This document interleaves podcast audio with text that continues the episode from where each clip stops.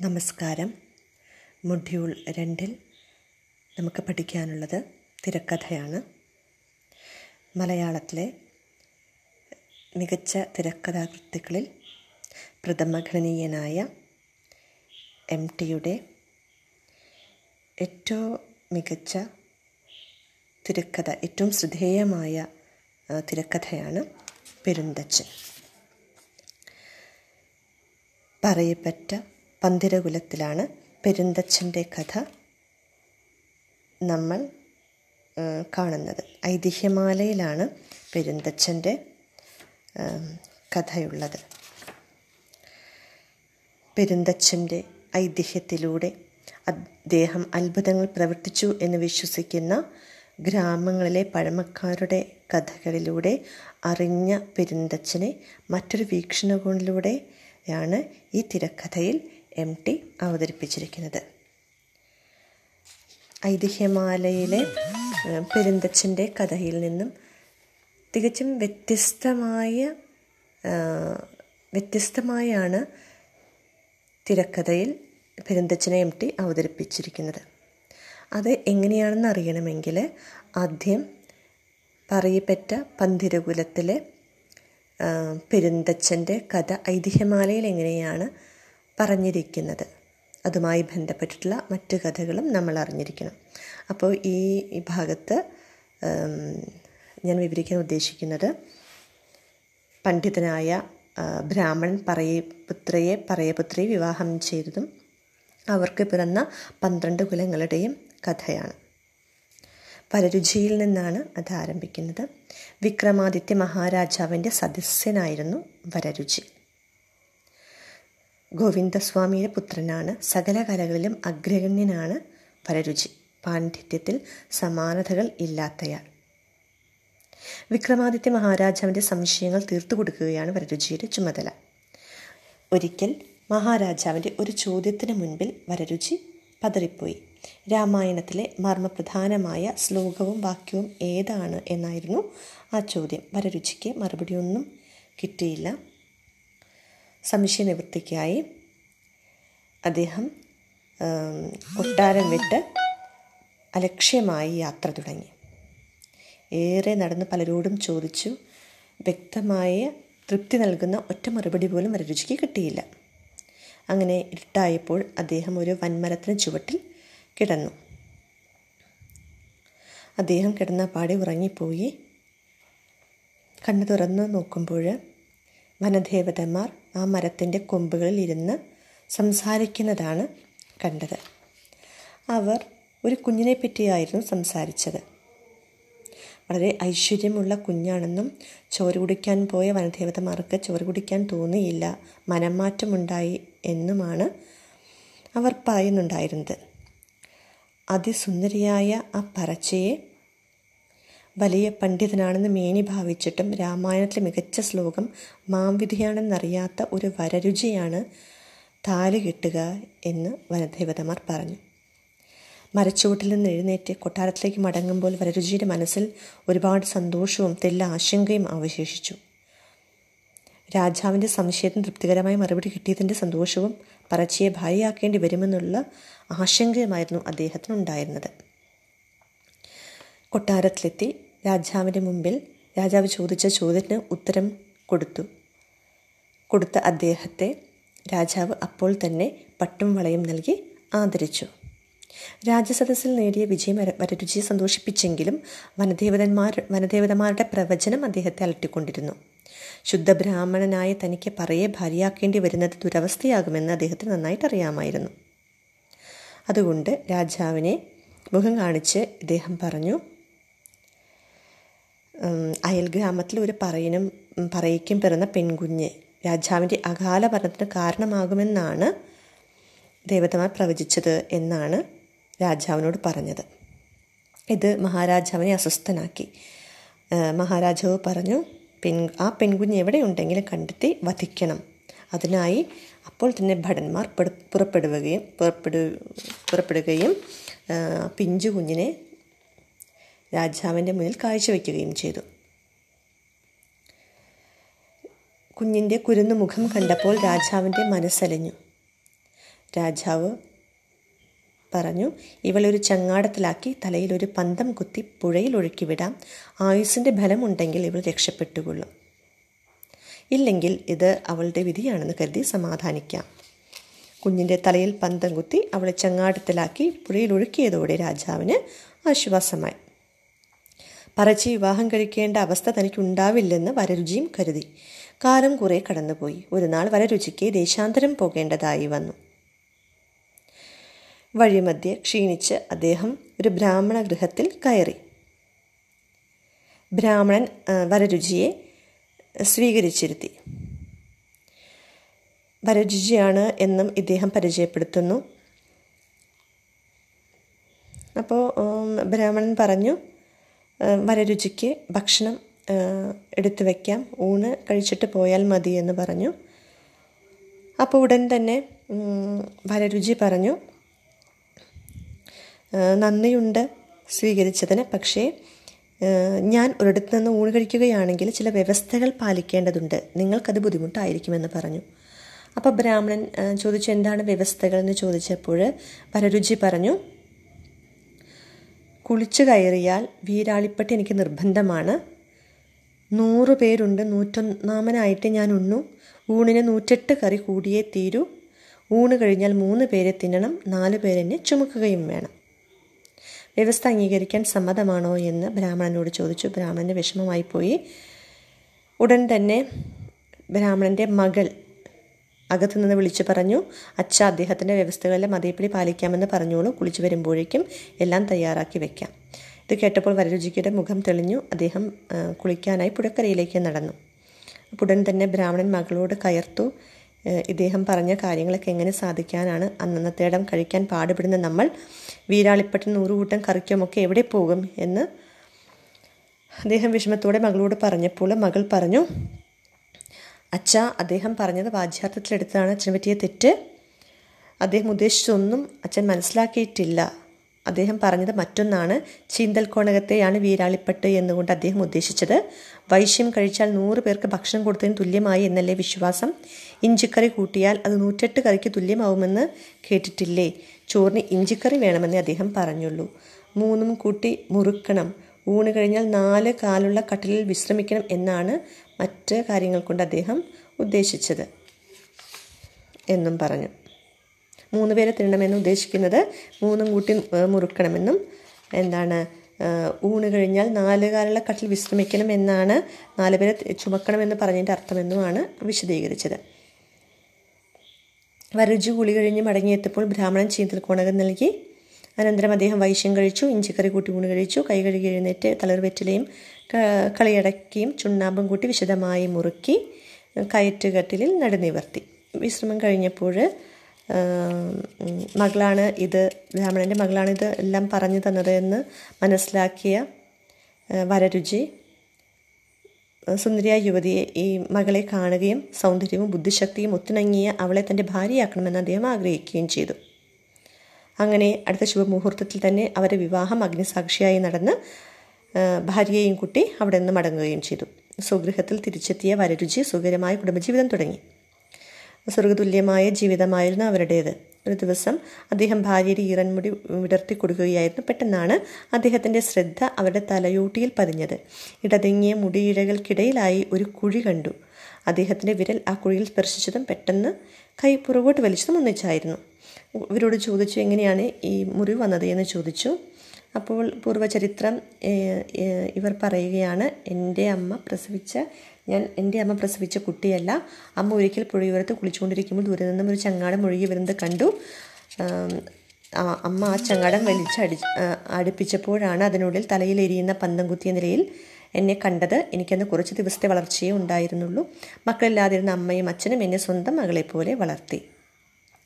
വരരുചി ഇതെല്ലാം കേട്ട് സ്തംഭിച്ചിരുന്നു. വിധിഫലം എത്ര ശ്രമിച്ചാലും മാറ്റാനാവില്ലെന്ന് അദ്ദേഹത്തിന് മനസ്സിലായി. തലയിൽ തലയിലെഴുത്ത് പോലെ പറച്ച് തന്നെ ഭാര്യയായില്ലേ? വരാനുള്ളത് വഴിയിൽ തങ്ങില്ലെന്ന് അദ്ദേഹം സമാധാനിച്ചു. എന്നിട്ട് അദ്ദേഹം പറഞ്ഞു വര നടന്നതെല്ലാം നടന്നു. ബ്രാഹ്മണനും പറയ സ്ത്രീയും തമ്മിലുള്ള ദാമ്പത്യം അന്യർക്ക് പരിഹാസത്തിന് വഴിയൊരുക്കും. അതുകൊണ്ട് ഇനിയുള്ള കാലം നമുക്ക് ദേശസഞ്ചാരം നടത്തി കഴിക്കാം. അങ്ങനെ അലക്ഷ്യമായ യാത്രയായിരുന്നു അവരുടേത്. നാടായ നാടുകളെല്ലാം താണ്ടി അങ്ങനെ ദിവസങ്ങളോളം അവർ നടന്നു. അങ്ങനെ ഇരിക്കെ പറച്ച് ഗർഭിണിയായി. ഗർഭാലസ്യമൊന്നും അവർ സ്പർശിച്ചതയില്ല പത്ത് മാസം തികയും വരെ അവർ അലച്ചിൽ തുടർന്നു. ഒരു നാൾ അവർക്ക് അവർ കാട്ടിൽ പ്രസവിച്ചു. പ്രസവേദന വന്നപ്പോൾ അവർ കാട്ടിലേക്ക് കയറിപ്പോയി. പ്രസവിച്ച് കുഞ്ഞിനെയും കൊണ്ട് തിരിച്ചു വന്നു. അത് നമുക്കൊരു ആൺകുഞ്ഞാണ് ജനിച്ചതെന്ന് അവർ പറഞ്ഞു. ഇത് കേട്ട് വരരുചിക്ക് വലിയ സന്തോഷമൊന്നും തോന്നിയില്ല. കുഞ്ഞിന് വായുണ്ടോ എന്ന് നോക്കൂ എന്നാണ് വരരുചി പറഞ്ഞത്. ഉണ്ടല്ലോ എന്ന് ഇവർ പറിച്ച് പറയുകയും ചെയ്തു. വായുണ്ടെങ്കിൽ ഈശ്വരൻ ഇരയും കൊടുത്തോളും. അതിനെ അവിടെ കളഞ്ഞിട്ട് വേഗം വാ എന്ന് വരരുചി നിർദ്ദേശിച്ചു.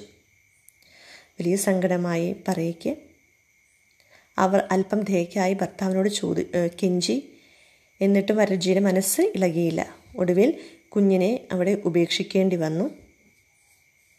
പറിച്ച് വീണ്ടും ഗർഭിണിയായി. പ്രസവം കഴിഞ്ഞപ്പോൾ ഇതുപോലെ കുഞ്ഞിന് വായുണ്ടോ എന്ന് ചോദിച്ചു. ഉണ്ടെന്ന മറുപടി കിട്ടിയത് കുഞ്ഞിനെ ഉപേക്ഷിക്കാൻ കൽപ്പിച്ചു. അങ്ങനെ പതിനൊന്ന് തവണ അവർ ഗർഭം ധരിക്കുകയും പ്രസവിച്ച ശേഷം പ്രസവശേഷം പതിനൊന്ന് പിഞ്ചു കുഞ്ഞുങ്ങളെയും പലയിടത്തായി ഉപേക്ഷിക്കുകയും ചെയ്തു. വീണ്ടും ഗർഭം ധരിച്ചപ്പോൾ പ്രസവിച്ചപ്പോൾ വരരുചിയുടെ പതിവ് ചോദ്യം ഉയർന്നു. കുഞ്ഞിന് വായുണ്ടോ എന്ന് ചോദിച്ചു. അപ്പം കുട്ടിയെ കിട്ടാൻ വേണ്ടിയിട്ട് പറയി പറഞ്ഞു ഇല്ല എന്ന് പറഞ്ഞു നുണ പറഞ്ഞു. എങ്കിൽ ആ കുഞ്ഞിനെ എടുത്ത് വേഗം പോന്നുള്ളൂ എന്ന് വരരുചിയും പറഞ്ഞു. അങ്ങനെ ഭർത്താവിനെ അനുഗമിച്ച് കുറച്ച് കഴിഞ്ഞ് നോക്കിയപ്പോഴാണ് പറച്ച് അത്ഭുതപ്പെട്ടത് അന്തിച്ചു പോയത്. എന്താണ്? പറഞ്ഞപ്പോൾ തന്നെ കുഞ്ഞിന് വായില്ലാ പറഞ്ഞ പോലെ കുഞ്ഞിന് വായില്ലാതായിരിക്കുന്നു. അപ്പോൾ വരരുചി പറഞ്ഞു സാധ്യമായ ഒരാളുടെ വാക്കൊരിക്കലും പിഴക്കില്ല. കുഞ്ഞിന് വായില്ലെന്ന് നീ പറഞ്ഞ മാത്രമേ അങ്ങനെ സംഭവിച്ചു കഴിഞ്ഞു. വായില്ലാത്ത ഈ കുഞ്ഞിന് മേൽ ഇനി നമുക്ക് അവകാശമില്ല. ഈ കുട്ടിയാണ് ഈ പ്രതിഷ്ഠ എന്നിട്ട് അവിടെ കുന്നിന് മുകളിൽ നമുക്ക് ഈ കുട്ടിയെ പ്രതിഷ്ഠിക്കാമെന്ന് പറയുകയുണ്ടായി. ആ പ്രതിഷ്ഠയാണ് പിൽക്കാലത്ത് പിന്നെ വായില കുന്നലപ്പൻ എന്ന് പ്രശസ്തമായത്. എന്താണെങ്കിലും പറയെ പേറ്റ് ഉപേക്ഷിച്ച പന്ത്രണ്ട് മക്കളിൽ ബാക്കി പതിനൊന്ന് പേരും വിഭിന്ന സമുദായക്കാർ കൈകൾ വന്നുപെടുകയാണ് ഉണ്ടായത്. അവരുടെ സമുദായ ആചാരപ്രകാരം ഈ കുട്ടികളൊക്കെയും വളർന്നു വന്നു. അവർക്കൊക്കെയും പൂർവ ചരിത്രവും അവർക്ക് തിരിച്ചറിയാറായി. ഇവർ ഈ പത്ത് പതിനൊന്ന് പേര് മേഴത്തൂൾ അഗ്നിഹോത്രിയും രചകൻ ഉളിയന്നൂർ പെരുന്തച്ചൻ വള്ളോൻ വായില കുന്നലപ്പൻ വഴുതല നായർ കാരക്കിൽ മാത അങ്ങനെ പന്ത്രണ്ട് പേര് ഇവർ പറയപ്പെട്ട പന്തരുകുലം എന്ന നിലയിലാണ് അറിയപ്പെട്ടത്. ആരൊക്കെയാണ്? മേഴത്തൂൾ അഗ്നിഹോത്രി രജകൻ ഉളിയന്നൂർ പെരുന്തച്ചൻ വള്ളൂൻ വായില്ല കുന്നിലപ്പൻ വടുതല നായർ കാരക്കൽ മാത ഉപ്പുകൂറ്റൻ പാണനാർ നാറാണത്ത് ഭ്രാന്തൻ അകവൂർച്ചാത്തൻ പാക്കനാർ എന്നിവരാണിവർ. അതിൽ നമുക്ക് പഠിക്കാനുള്ളത് പെരുന്തച്ചൻ തിരക്കഥയാണ്. പെരുന്തച്ചനെ പറ്റിയിട്ടാണ്. പെരുന്തച്ഛനെ ഈ കുഞ്ഞിനെ കിട്ടിയത് പെരുന്തച്ഛന് തച്ചനാണ്. തച്ചന്റെ കയ്യിലാണ് ആശാരയുടെ കയ്യിലാണ് പെരുന്തച്ഛൻ വളർന്നു വന്നത്. അതുകൊണ്ട് തന്നെ എന്താണ് വാസ്തുശില്പിയായിട്ടാണ് പെരുന്തച്ഛൻ അറിയപ്പെട്ടത്. ഇനി അടുത്ത ക്ലാസ്സിൽ നമുക്ക് പെരുന്തച്ഛനെ പറ്റിയുള്ള മറ്റ് ഐതിഹ്യങ്ങളിലേക്ക് മറ്റ് കഥകൾ ഏതൊക്കെയാണ് എന്ന് പരിശോധിക്കാം. നന്ദി. നമസ്കാരം. മൊഡ്യൂൾ രണ്ടിൽ നമുക്ക് പഠിക്കാനുള്ളത് തിരക്കഥയാണ്. മലയാളത്തിലെ മികച്ച തിരക്കഥാകൃത്തുക്കളിൽ പ്രഥമഗണനീയനായ എം ടിയുടെ ഏറ്റവും മികച്ച തിരക്കഥ ഏറ്റവും ശ്രദ്ധേയമായ തിരക്കഥയാണ് പെരുന്തച്ചൻ പറയപ്പെട്ട പന്തിരകുലത്തിലാണ് പെരുന്തച്ഛന്റെ കഥ നമ്മൾ കാണുന്നത്. ഐതിഹ്യമാലയിലാണ് പെരുന്തച്ഛന്റെ കഥയുള്ളത്. പെരുന്തച്ഛന്റെ ഐതിഹ്യത്തിലൂടെ അദ്ദേഹം അത്ഭുതങ്ങൾ പ്രവർത്തിച്ചു എന്ന് വിശ്വസിക്കുന്ന ഗ്രാമങ്ങളിലെ പഴമക്കാരുടെ കഥകളിലൂടെ അറിഞ്ഞ പെരുന്തച്ഛനെ മറ്റൊരു വീക്ഷണകോണിലൂടെയാണ് ഈ തിരക്കഥയിൽ എം ടി അവതരിപ്പിച്ചിരിക്കുന്നത് ഐതിഹ്യമാലയിലെ പെരുന്തച്ഛന്റെ കഥയിൽ നിന്നും തികച്ചും വ്യത്യസ്തമായ വ്യത്യസ്തമായാണ് തിരക്കഥയിൽ പെരുന്തച്ഛനെ എം ടി അവതരിപ്പിച്ചിരിക്കുന്നത്. അത് എങ്ങനെയാണെന്ന് അറിയണമെങ്കിൽ ആദ്യം പറയപ്പെട്ട പന്തിരകുലത്തിലെ പെരുന്തച്ഛന്റെ കഥ ഐതിഹ്യമാലയിൽ എങ്ങനെയാണ് പറഞ്ഞിരിക്കുന്നത്. അതുമായി ബന്ധപ്പെട്ടിട്ടുള്ള മറ്റു കഥകളും നമ്മൾ അറിഞ്ഞിരിക്കണം. അപ്പോൾ ഈ ഭാഗത്ത് ഞാൻ വിവരിക്കാൻ ഉദ്ദേശിക്കുന്നത് പണ്ഡിതനായ ബ്രാഹ്മണൻ പറയപുത്രയെ പറയപുത്രി വിവാഹം ചെയ്തതും അവർക്ക് പിറന്ന പന്ത്രണ്ട് കുലങ്ങളുടെയും കഥയാണ്. പരരുചിയിൽ നിന്നാണ് അത് ആരംഭിക്കുന്നത്.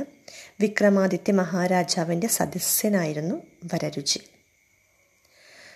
ഗോവിന്ദസ്വാമിയുടെ പുത്രനാണ്. സകല കലകളിലും അഗ്രഗണ്യനാണ് പരരുചി. പാണ്ഡിത്യത്തിൽ സമാനതകൾ ഇല്ലാത്തയാൾ. വിക്രമാദിത്യ മഹാരാജാവിന്റെ സംശയങ്ങൾ തീർത്തു കൊടുക്കുകയാണ് വരരുചിയുടെ ചുമതല. ഒരിക്കൽ മഹാരാജാവിന്റെ ഒരു ചോദ്യത്തിന് മുൻപിൽ വരരുചി പതറിപ്പോയി. രാമായണത്തിലെ മർമ്മപ്രധാനമായ ശ്ലോകവും വാക്യവും ഏതാണ് എന്നായിരുന്നു ആ ചോദ്യം. വരരുചിക്ക് മറുപടിയൊന്നും കിട്ടിയില്ല. സംശയ നിവൃത്തിക്കായി അദ്ദേഹം കൊട്ടാരം വിട്ട് അലക്ഷ്യമായി യാത്ര തുടങ്ങി. ഏറെ നടന്ന് പലരോടും ചോദിച്ചു വ്യക്തമായ തൃപ്തി നൽകുന്ന ഒറ്റ മറുപടി പോലും വരരുചിക്ക് കിട്ടിയില്ല. അങ്ങനെ ഇരുട്ടായപ്പോൾ അദ്ദേഹം ഒരു വൻമരത്തിന് ചുവട്ടിൽ കിടന്നു. അദ്ദേഹം കിടന്ന പാടി ഉറങ്ങിപ്പോയി.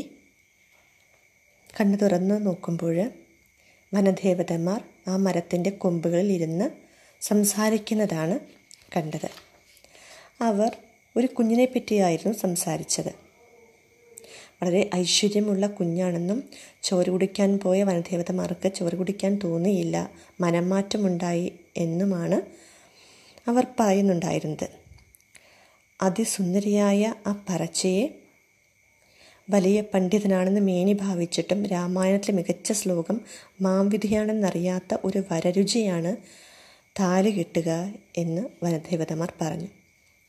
മരച്ചുവട്ടിൽ നിന്ന് എഴുന്നേറ്റ് കൊട്ടാരത്തിലേക്ക് മടങ്ങുമ്പോൾ വരരുചിയുടെ മനസ്സിൽ ഒരുപാട് സന്തോഷവും തെല്ല ആശങ്കയും അവശേഷിച്ചു. രാജാവിന്റെ സംശയത്തിന് തൃപ്തികരമായ മറുപടി കിട്ടിയതിന്റെ സന്തോഷവും പറച്ചിയെ ഭാര്യയാക്കേണ്ടി വരുമെന്നുള്ള ആശങ്കയുമായിരുന്നു അദ്ദേഹത്തിനുണ്ടായിരുന്നത്. കൊട്ടാരത്തിലെത്തി രാജാവിന്റെ മുമ്പിൽ രാജാവ് ചോദിച്ച ചോദ്യത്തിന് ഉത്തരം കൊടുത്തു. കൊടുത്ത അദ്ദേഹത്തെ രാജാവ് അപ്പോൾ തന്നെ പട്ടും വളയും നൽകി ആദരിച്ചു. രാജസദസ്സിൽ നേടിയ വിജയം വരരുചിയെ സന്തോഷിപ്പിച്ചെങ്കിലും വനദേവതന്മാർ വനദേവതമാരുടെ പ്രവചനം അദ്ദേഹത്തെ അലട്ടിക്കൊണ്ടിരുന്നു. ശുദ്ധ ബ്രാഹ്മണനായ തനിക്ക് പറയെ ഭാര്യയാക്കേണ്ടി വരുന്നത് ദുരവസ്ഥയാകുമെന്ന് അദ്ദേഹത്തിന് നന്നായിട്ട് അറിയാമായിരുന്നു. അതുകൊണ്ട് രാജാവിനെ മുഖം കാണിച്ച് ഇദ്ദേഹം പറഞ്ഞു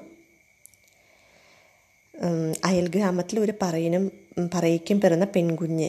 രാജാവിന്റെ അകാല മരണത്തിന് കാരണമാകുമെന്നാണ് ദേവതമാർ പ്രവചിച്ചത് എന്നാണ് രാജാവിനോട് പറഞ്ഞത്. ഇത് മഹാരാജാവിനെ അസ്വസ്ഥനാക്കി. മഹാരാജാവ് പറഞ്ഞു പെൺ ആ പെൺകുഞ്ഞ് എവിടെയുണ്ടെങ്കിലും കണ്ടെത്തി വധിക്കണം. അതിനായി അപ്പോൾ തന്നെ ഭടന്മാർ പുറപ്പെടുകയും പുറപ്പെടു പുറപ്പെടുകയും പിഞ്ചു കുഞ്ഞിനെ രാജാവിന്റെ മുന്നിൽ കാഴ്ചവെക്കുകയും ചെയ്തു.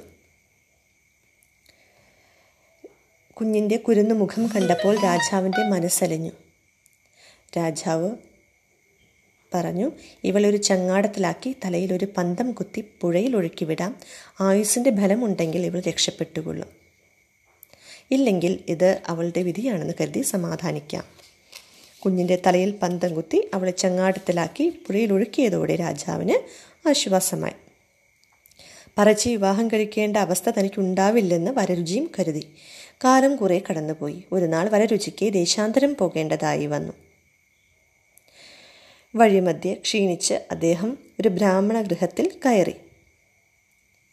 ബ്രാഹ്മണൻ വരരുചിയെ സ്വീകരിച്ചിരുത്തി. വരരുചിയാണ് എന്നും ഇദ്ദേഹം പരിചയപ്പെടുത്തുന്നു. അപ്പോൾ ബ്രാഹ്മണൻ പറഞ്ഞു വരരുചിക്ക് ഭക്ഷണം എടുത്തു വയ്ക്കാം ഊണ് കഴിച്ചിട്ട് പോയാൽ മതി എന്ന് പറഞ്ഞു. അപ്പോൾ ഉടൻ തന്നെ വരരുചി പറഞ്ഞു. നന്ദിയുണ്ട് സ്വീകരിച്ചതിന്. പക്ഷേ ഞാൻ ഒരിടത്ത് നിന്ന് ഊണ് കഴിക്കുകയാണെങ്കിൽ ചില വ്യവസ്ഥകൾ പാലിക്കേണ്ടതുണ്ട്. നിങ്ങൾക്കത് ബുദ്ധിമുട്ടായിരിക്കുമെന്ന് പറഞ്ഞു. അപ്പോൾ ബ്രാഹ്മണൻ ചോദിച്ചു എന്താണ് വ്യവസ്ഥകൾ എന്ന് ചോദിച്ചപ്പോൾ വരരുചി പറഞ്ഞു. കുളിച്ചു കയറിയാൽ വീരാളിപ്പട്ട് എനിക്ക് നിർബന്ധമാണ്. നൂറ് പേരുണ്ട് നൂറ്റൊന്നാമനായിട്ട് ഞാൻ ഉണ്ണു. ഊണിന് നൂറ്റെട്ട് കറി കൂടിയേ തീരൂ. ഊണ് കഴിഞ്ഞാൽ മൂന്ന് പേരെ തിന്നണം നാല് പേരെന്നെ ചുമക്കുകയും വേണം. വ്യവസ്ഥ അംഗീകരിക്കാൻ സമ്മതമാണോ എന്ന് ബ്രാഹ്മണനോട് ചോദിച്ചു. ബ്രാഹ്മണന്റെ വിഷമമായി പോയി. ഉടൻ തന്നെ ബ്രാഹ്മണന്റെ മകൾ അകത്തു നിന്ന് വിളിച്ചു പറഞ്ഞു അച്ഛ അദ്ദേഹത്തിന്റെ വ്യവസ്ഥകളിലെ അതേപടി പാലിക്കാമെന്ന് പറഞ്ഞോളൂ കുളിച്ചു വരുമ്പോഴേക്കും എല്ലാം തയ്യാറാക്കി വെക്കാം. ഇത് കേട്ടപ്പോൾ വരരുചിക്കയുടെ മുഖം തെളിഞ്ഞു അദ്ദേഹം കുളിക്കാനായി പുഴക്കരയിലേക്ക് നടന്നു. ഉടൻ തന്നെ ബ്രാഹ്മണൻ മകളോട് കയർത്തു ഇദ്ദേഹം പറഞ്ഞ കാര്യങ്ങളൊക്കെ എങ്ങനെ സാധിക്കാനാണ് അന്നന്നത്തേടം കഴിക്കാൻ പാടുപെടുന്ന നമ്മൾ വീരാളിപ്പട്ടൻ നൂറുകൂട്ടം കറിക്കുമൊക്കെ എവിടെ പോകും എന്ന് അദ്ദേഹം വിഷമത്തോടെ മകളോട് പറഞ്ഞപ്പോൾ മകൾ പറഞ്ഞു അച്ഛ അദ്ദേഹം പറഞ്ഞത് വാജ്യാർത്ഥത്തിലെടുത്താണ് അച്ഛനെ പറ്റിയ തെറ്റ്. അദ്ദേഹം ഉദ്ദേശിച്ചൊന്നും അച്ഛൻ മനസ്സിലാക്കിയിട്ടില്ല. അദ്ദേഹം പറഞ്ഞത് മറ്റൊന്നാണ്. ചീന്തൽ കോണകത്തെയാണ് വീരാളിപ്പട്ട് എന്നുകൊണ്ട് അദ്ദേഹം ഉദ്ദേശിച്ചത്. വൈശ്യം കഴിച്ചാൽ നൂറ് പേർക്ക് ഭക്ഷണം കൊടുത്തതിന് തുല്യമായി എന്നല്ലേ വിശ്വാസം? ഇഞ്ചിക്കറി കൂട്ടിയാൽ അത് നൂറ്റെട്ട് കറിക്ക് തുല്യമാവുമെന്ന് കേട്ടിട്ടില്ലേ? ചോറിന് ഇഞ്ചിക്കറി വേണമെന്നേ അദ്ദേഹം പറഞ്ഞുള്ളൂ. മൂന്നും കൂട്ടി മുറുക്കണം. ഊണ് കഴിഞ്ഞാൽ നാല് കാലുള്ള കട്ടിലിൽ വിശ്രമിക്കണം എന്നാണ് മറ്റ് കാര്യങ്ങൾ കൊണ്ട് അദ്ദേഹം ഉദ്ദേശിച്ചത് എന്നും പറഞ്ഞു. മൂന്ന് പേരെ തിന്നണമെന്ന് ഉദ്ദേശിക്കുന്നത് മൂന്നും കൂട്ടി മുറുക്കണമെന്നും എന്താണ് ഊണ് കഴിഞ്ഞാൽ നാല് കാലുള്ള കട്ടിൽ വിശ്രമിക്കണം എന്നാണ് നാല് പേരെ തി- ചുമക്കണമെന്ന് പറഞ്ഞതിന്റെ അർത്ഥമെന്നുമാണ് വിശദീകരിച്ചത്. വരജു കുളി കഴിഞ്ഞ് മടങ്ങിയെത്തപ്പോൾ ബ്രാഹ്മണൻ ചീന്തൽ കോണകം നൽകി അനന്തരം അദ്ദേഹം വൈശ്യം കഴിച്ചു ഇഞ്ചിക്കറി കൂട്ടി ഊണ് കഴിച്ചു കൈ കഴുകി എഴുന്നേറ്റ് തളിർവെറ്റിലയും കളിയടക്കിയും ചുണ്ണാമ്പും കൂട്ടി വിശദമായി മുറുക്കി കയറ്റുകട്ടിലിൽ നടുനിവർത്തി വിശ്രമം കഴിഞ്ഞപ്പോൾ മകളാണ് ഇത് ബ്രാഹ്മണന്റെ മകളാണ് ഇത് എല്ലാം പറഞ്ഞു തന്നത് എന്ന് മനസ്സിലാക്കിയ വരരുചി സുന്ദരിയായ യുവതിയെ ഈ മകളെ കാണുകയും സൗന്ദര്യവും ബുദ്ധിശക്തിയും ഒത്തിണങ്ങിയ അവളെ തന്റെ ഭാര്യയാക്കണമെന്ന് അദ്ദേഹം ആഗ്രഹിക്കുകയും ചെയ്തു. അങ്ങനെ അടുത്ത ശുഭമുഹൂർത്തത്തിൽ തന്നെ അവരുടെ വിവാഹം അഗ്നിസാക്ഷിയായി നടന്ന് ഭാര്യയെയും കുട്ടി അവിടെ നിന്ന് മടങ്ങുകയും ചെയ്തു. സ്വഗൃഹത്തിൽ തിരിച്ചെത്തിയ വരരുചി സുഖകരമായ കുടുംബജീവിതം തുടങ്ങി. സ്വർഗതുല്യമായ ജീവിതമായിരുന്നു അവരുടേത്. ഒരു ദിവസം അദ്ദേഹം ഭാര്യയുടെ ഈറൻമുടി വിടർത്തി കൊടുക്കുകയായിരുന്നു. പെട്ടെന്നാണ് അദ്ദേഹത്തിന്റെ ശ്രദ്ധ അവരുടെ തലയൂട്ടിയിൽ പതിഞ്ഞത്. ഇടതിങ്ങിയ മുടിയിഴകൾക്കിടയിലായി ഒരു കുഴി കണ്ടു. അദ്ദേഹത്തിന്റെ വിരൽ ആ കുഴിയിൽ സ്പർശിച്ചതും പെട്ടെന്ന് കൈ പുറകോട്ട് വലിച്ചതും ഒന്നിച്ചായിരുന്നു. ഇവരോട് ചോദിച്ചു എങ്ങനെയാണ് ഈ മുറി വന്നത്? എന്ന് ചോദിച്ചു. അപ്പോൾ പൂർവചരിത്രം ഇവർ പറയുകയാണ് എന്റെ അമ്മ പ്രസവിച്ച ഞാൻ എന്റെ അമ്മ പ്രസവിച്ച കുട്ടിയല്ല. അമ്മ ഒരിക്കൽ പുഴയോരത്ത് കുളിച്ചുകൊണ്ടിരിക്കുമ്പോൾ ദൂരെ നിന്നും ഒരു ചങ്ങാടം ഒഴുകി വരുന്നത് കണ്ടു. അമ്മ ആ ചങ്ങാടം വലിച്ചടി അടി അടുപ്പിച്ചപ്പോഴാണ് അതിനുള്ളിൽ തലയിൽ എരിയുന്ന പന്തം കുത്തിയ നിലയിൽ എന്നെ കണ്ടത്. എനിക്കന്ന് കുറച്ച് ദിവസത്തെ വളർച്ചയേ ഉണ്ടായിരുന്നുള്ളൂ. മക്കളില്ലാതിരുന്ന അമ്മയും അച്ഛനും എന്നെ സ്വന്തം മകളെപ്പോലെ വളർത്തി. വരരുചി ഇതെല്ലാം കേട്ട് സ്തംഭിച്ചിരുന്നു. വിധിഫലം എത്ര ശ്രമിച്ചാലും മാറ്റാനാവില്ലെന്ന് അദ്ദേഹത്തിന് മനസ്സിലായി. തലയിൽ തലയിലെഴുത്ത് പോലെ പറച്ച് തന്നെ ഭാര്യയായില്ലേ? വരാനുള്ളത് വഴിയിൽ തങ്ങില്ലെന്ന് അദ്ദേഹം സമാധാനിച്ചു. എന്നിട്ട് അദ്ദേഹം പറഞ്ഞു വര നടന്നതെല്ലാം നടന്നു. ബ്രാഹ്മണനും പറയ സ്ത്രീയും തമ്മിലുള്ള ദാമ്പത്യം അന്യർക്ക് പരിഹാസത്തിന് വഴിയൊരുക്കും. അതുകൊണ്ട് ഇനിയുള്ള കാലം നമുക്ക് ദേശസഞ്ചാരം നടത്തി കഴിക്കാം. അങ്ങനെ അലക്ഷ്യമായ യാത്രയായിരുന്നു അവരുടേത്. നാടായ നാടുകളെല്ലാം താണ്ടി അങ്ങനെ ദിവസങ്ങളോളം അവർ നടന്നു. അങ്ങനെ ഇരിക്കെ പറിച്ച് ഗർഭിണിയായി ഗർഭാലസ്യമൊന്നും അവർ സ്പർശിച്ചതയില്ല പത്ത് മാസം തികയും വരെ അവർ അലച്ചിൽ തുടർന്നു. ഒരു നാൾ അവർക്ക് അവർ കാട്ടിൽ പ്രസവിച്ചു. പ്രസവേദന വന്നപ്പോൾ അവർ കാട്ടിലേക്ക് കയറിപ്പോയി പ്രസവിച്ച് കുഞ്ഞിനെയും കൊണ്ട് തിരിച്ചു വന്നു. അത് നമുക്കൊരു ആൺകുഞ്ഞാണ് ജനിച്ചതെന്ന് അവർ പറഞ്ഞു.